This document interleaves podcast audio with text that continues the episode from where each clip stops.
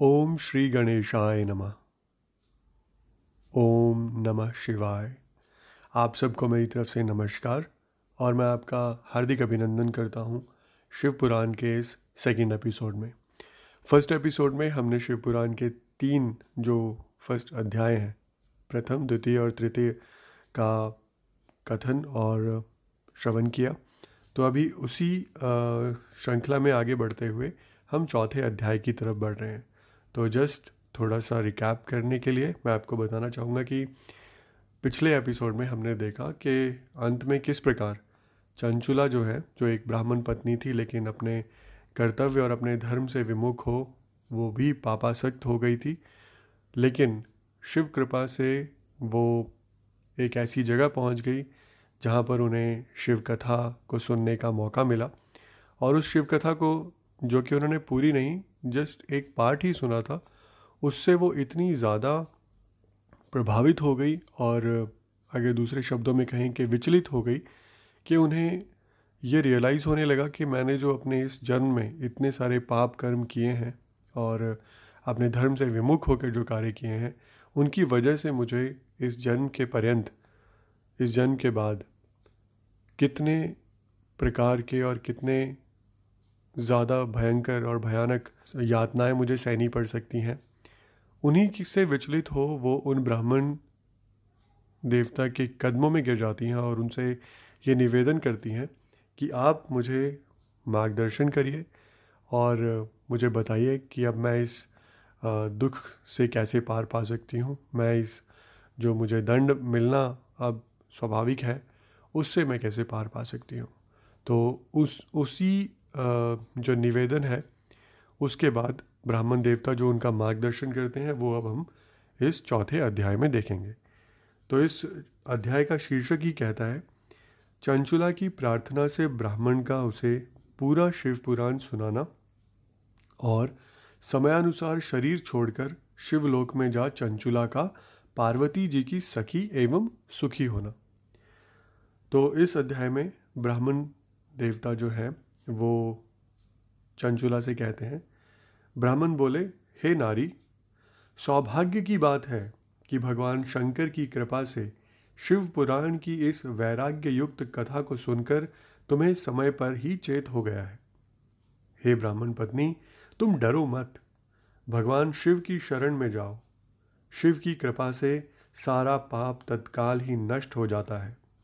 मैं तुमसे भगवान शिव की कीर्ति कथा से युक्त उस परम वस्तु का वर्णन करूँगा, जिससे तुम्हें सदा सुख देने वाली उत्तम गति प्राप्त होगी। शिव की उत्तम कथा सुनने से ही तुम्हारी बुद्धि इस तरह पश्चाताप से युक्त एवं शुद्ध हो गई है। साथ ही तुम्हारे मन में विषयों के प्रति वैराग्य हो गया है। पश्चाताप ही पाप करने वाले पापियों के लिए सबसे बड़ा प्रायश्चित है।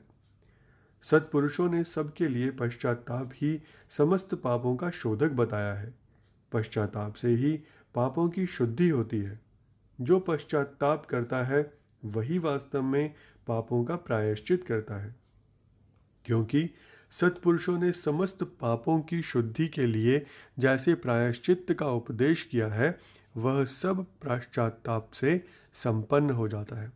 जो पुरुष विधिपूर्वक प्रायश्चित करके निर्भय हो जाता है, पर अपने कुकर्म के लिए पश्चाताप नहीं करता, उसे प्रायः उत्तम गति प्राप्त नहीं होती। परंतु जिसने अपने कुकृत्य पर हार्दिक पश्चाताप किया होता है, वह अवश्य उत्तम गति का भागी होता है। इसमें जरा सा भी संशय नहीं है। इस शिव पुराण की कथा सुनने से जैसे चित्त शुद्धि होती है, वैसी दूसरे उपायों से नहीं होती।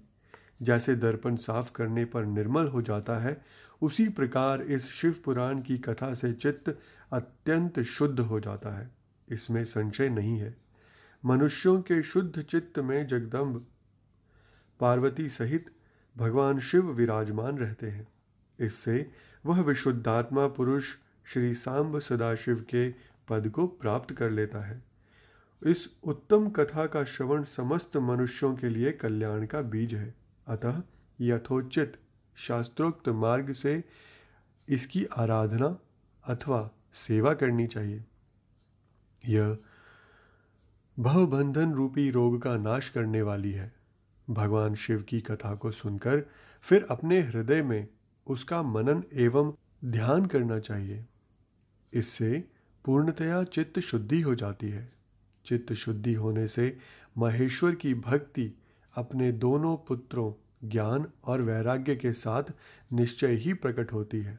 तत्पश्चात महेश्वर के अनुग्रह से दिव्य मुक्ति प्राप्त होती है, इसमें संशय नहीं है।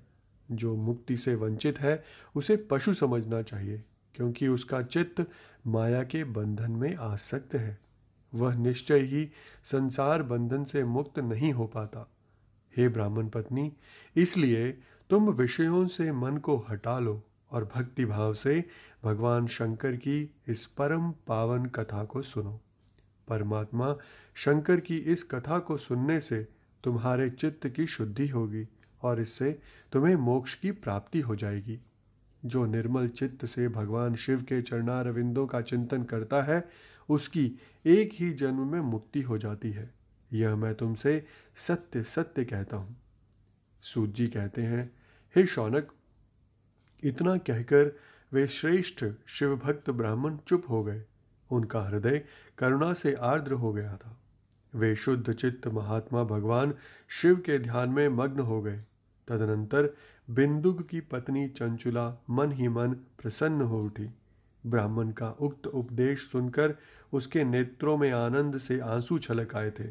वह ब्राह्मण पत्नी चंचुला हर्ष भरे हृदय से उन श्रेष्ठ ब्राह्मण के दोनों चरणों में गिर पड़ी और हाथ जोड़कर बोली, मैं कृतार्थ हो गई।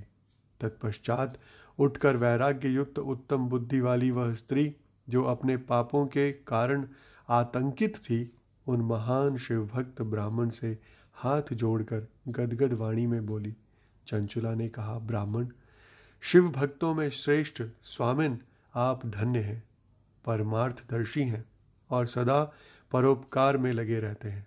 इसलिए श्रेष्ठ साधु पुरुषों में प्रशंसा के योग्य हैं। साधो, मैं नर्क के समुद्र में गिर रही हूँ। आप मेरा उद्धार कीजिए उद्धार कीजिए। पौराणिक अर्थ तत्व तत्व से संपन्न जिस सुंदर शिवपुराण की कथा को सुनकर मेरे मन में संपूर्ण विषयों से वैराग्य उत्पन्न हो गया। उसी इस शिव पुराण को सुनने के लिए इस समय मेरे मन में बड़ी श्रद्धा हो रही है। इस पर सूत जी कहते हैं, ऐसा कहकर हाथ जोड़ उनका अनुग्रह पाकर चंचुला उस शिव पुराण की कथा को सुनने की इच्छा मन में लिए उन ब्राह्मण देवता की सेवा में तत्पर हो वहाँ रहने लगी।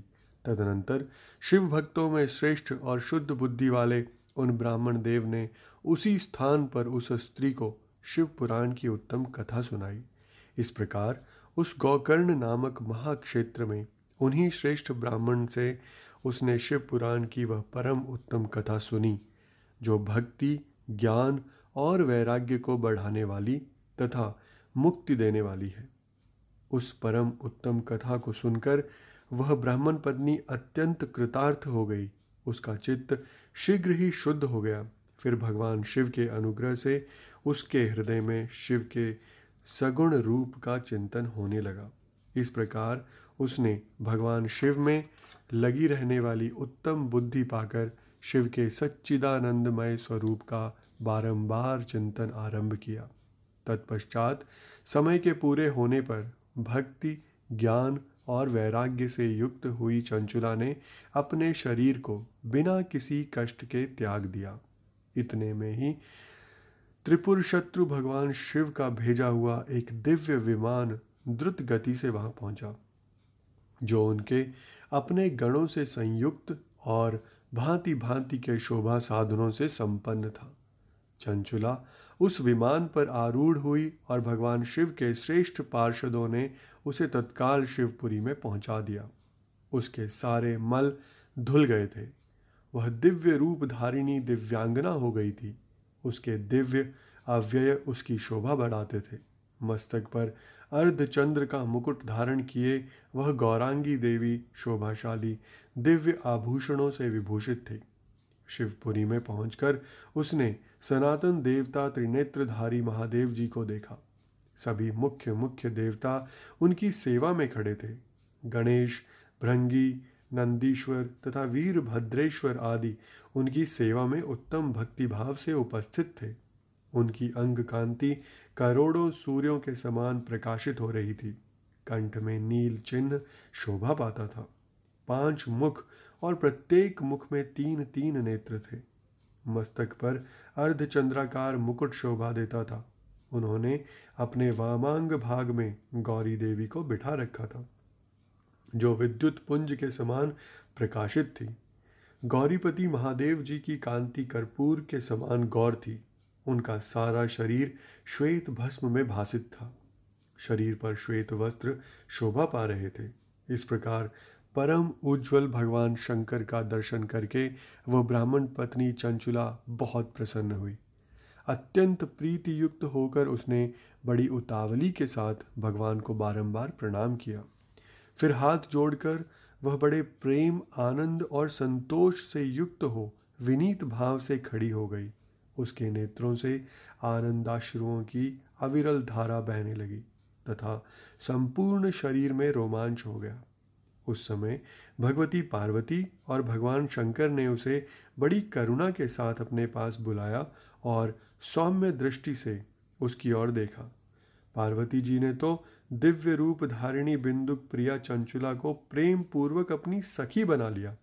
वह उस परमानंद घन ज्योति स्वरूप सनातन धाम में अविचल निवास पाकर दिव्य सौख्य से संपन्न हो, अक्षय सुख का अनुभव करने लगी।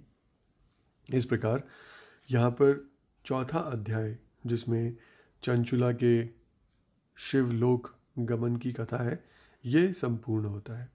इसके बाद हम आगे बढ़ेंगे पाँचवें अध्याय की तरफ़, जिसमें शीर्षक कहता है, चंचुला के प्रयत्न से पार्वती जी की आज्ञा पाकर तुम्बुरु का विंध्य पर्वत पर शिव पुराण की कथा सुनाकर बिंदुक का पिशाच योनि से उद्धार करना तथा उन दोनों दंपति का शिवधाम में सुखी होना। अब इस अध्याय में हम देखेंगे कि किस प्रकार पहले तो चंचुला का उद्धार हुआ और वो शिवलोक पहुँची। लेकिन शिवलोक में पहुँचने के बाद उन्होंने किस प्रकार अनुग्रह करके ये सुनिश्चित किया कि उनके पति, जो कि पिशाच बनकर अपने पापों का फल भोग रहे हैं, उन्हें भी किस प्रकार से मुक्ति मिल पाए? तो आइए देखते हैं। सूत जी बोले, हे शौनक, एक दिन परमानंद में निमग्न हुई चंचुला ने उमा देवी के पास जाकर प्रणाम किया और दोनों हाथ जोड़कर वह उनकी स्तुति करने लगी। चंचुला बोली, गिरिराज नंदिनी, स्कंद माता उमे, मनुष्यों ने सदा आपका सेवन किया है। समस्त सुखों को देने वाली शंभु प्रिय, आप ब्रह्म स्वरूपिणी हैं। विष्णु और ब्रह्मा आदि देवताओं द्वारा सेव्य हैं। आप ही सगुणा और निर्गुणा है, तथा आप ही सूक्ष्म, सच्चिदानंद स्वरूपिणी, आद्या प्रकृति हैं। आप ही संसार की सृष्टि, पालन और संहार करने वाली हैं। तीनों गुणों का आश्रय भी आप ही हैं। ब्रह्मा, विष्णु और महेश्वर, इन तीनों देवताओं का आवास स्थान तथा उनकी उत्तम प्रतिष्ठा करने वाली पराशक्ति आप ही हैं। सूत जी कहते हैं हे शौनक, जिसे सदगति प्राप्त हो चुकी थी, वह चंचुला इस प्रकार महेश्वर पत्नी उमा की स्तुति करके सिर झुकाए चुप हो गई। उसके नेत्रों में प्रेम के आँसू उमड़ आए थे। तब करुणा से भरी हुई शंकर प्रिया भक्त वत्सला पार्वती देवी ने चंचुला को संबोधित करके बड़े प्रेम से इस प्रकार कहा। पार्वती देवी बोली, सखी चंचुले, सुंदरी मैं तुम्हारी की हुई इस स्तुति से बहुत प्रसन्न हूँ। बोलो, क्या वर मांगती हो? तुम्हारे लिए मुझे कुछ भी अदेय नहीं है। यह सुनकर प्रसन्न हो चंचुला बोली, निष्पाप गिरिराज कुमारी मेरे पति बिंदुग, इस समय कहाँ हैं? उनकी कैसी गति हुई है, यह मैं नहीं जानती। कल्याणमयी दीन वत्सले, मैं अपने उन पतिदेव से जिस प्रकार संयुक्त हो सकूँ वैसा ही कोई उपाय कीजिए, महेश्वरी, महादेवी। मेरे पति एक शुद्र जातीय वैश्या के प्रति आसक्त थे और पाप में ही डूबे रहते थे। उनकी मृत्यु मुझसे पहले ही हो गई थी। न जाने वे किस गति को प्राप्त हुए। ये सुनकर गिरजा बोली, बेटी, तुम्हारा बिंदुक नाम वाला पति बड़ा पापी था। उसका अंतकरण बड़ा ही दूषित था। वैश्या का उपभोग करने वाला वह महामूढ़ मरने के बाद नरक में पड़ा। अगणित वर्षों तक नरक में नाना प्रकार के दुख भोगकर वह पापात्मा अपने शेष पाप को भोगने के लिए विंध्य पर्वत पर पिशाच हुआ है। इस समय वह पिशाच अवस्था में ही है और नाना प्रकार के क्लेश उठा रहा है। वह दुष्ट वहीं वायु पीकर रहता है, सदा सब प्रकार के कष्ट सहता है। सूत जी कहते हैं, हे शौनक, गौरी देवी की यह बात सुनकर, उत्तम व्रत का पालन करने वाली चंचुला उस समय पति के महान दुख से अति दुखी हो गई। फिर मन को स्थिर करके उस ब्राह्मण पत्नी ने व्यथित हृदय से महेश्वरी को प्रणाम करके पुनः पूछा।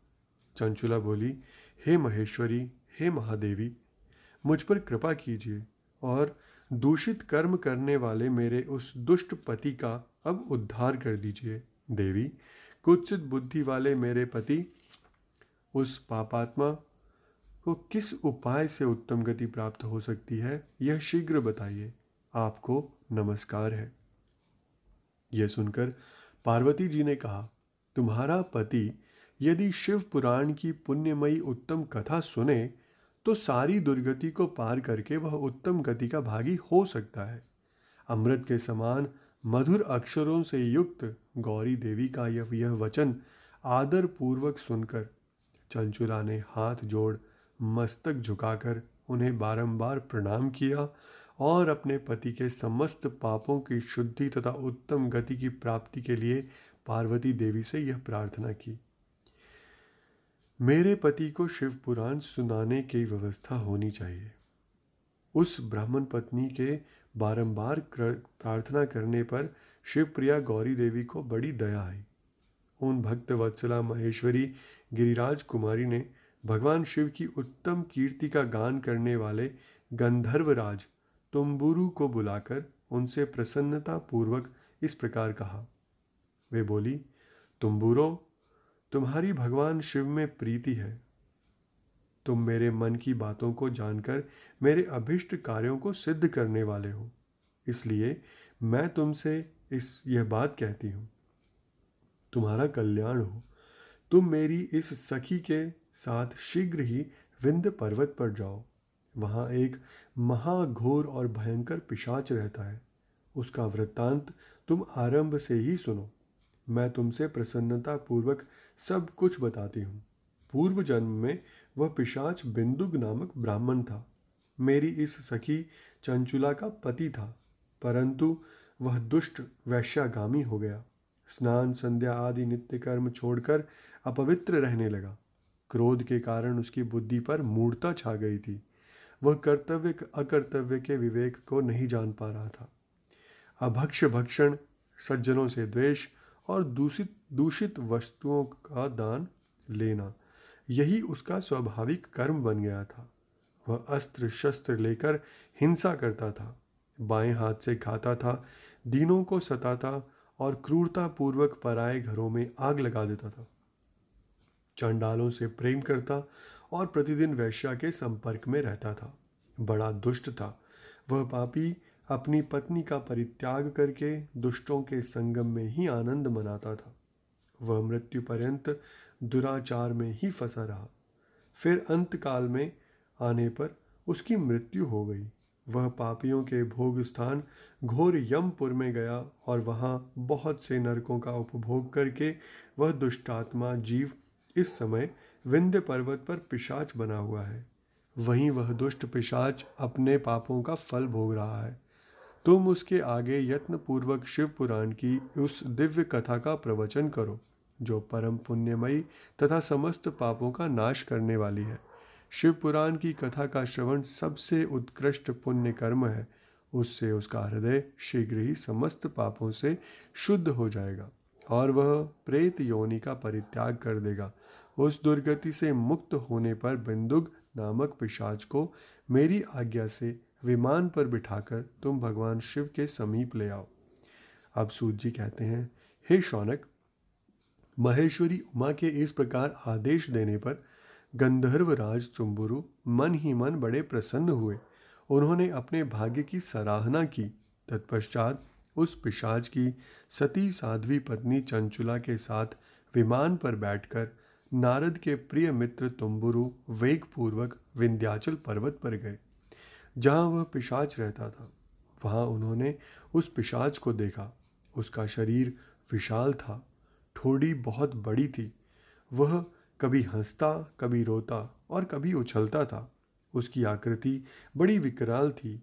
भगवान शिव की उत्तम कीर्ति का गान करने वाले महाबली तुम्बुरु ने उस अत्यंत भयंकर पिशाच को पाशों द्वारा बाँध लिया।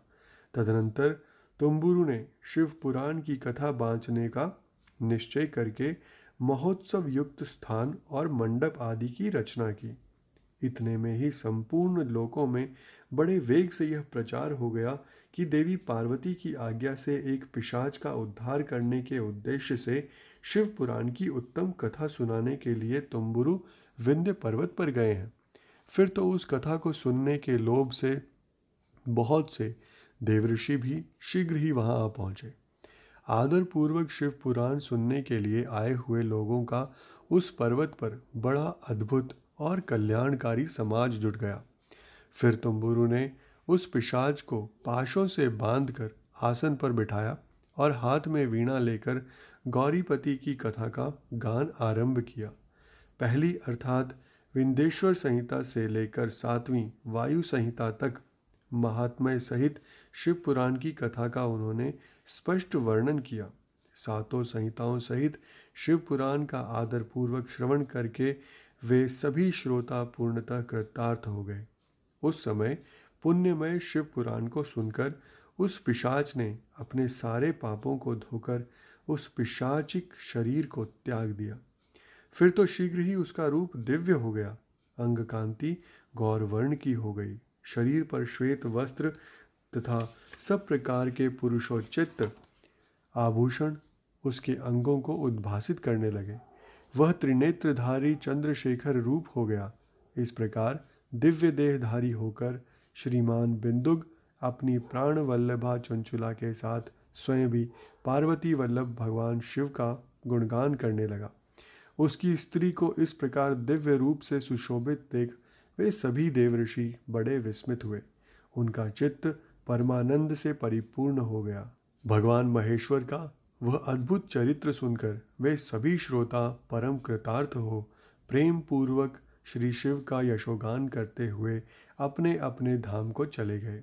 दिव्य रूपधारी श्रीमान बिंदुक भी सुंदर विमान पर अपनी प्रियतमा के साथ बैठकर सुखपूर्वक आकाश में स्थित हो बड़ी शोभा पाने लगा। तदनंतर महेश्वर के सुंदर एवं मनोहर गुणों का गान करता हुआ वह अपनी प्रियतमा तथा तुम्बुरु के साथ शीघ्र ही शिवधाम में जा पहुँचा।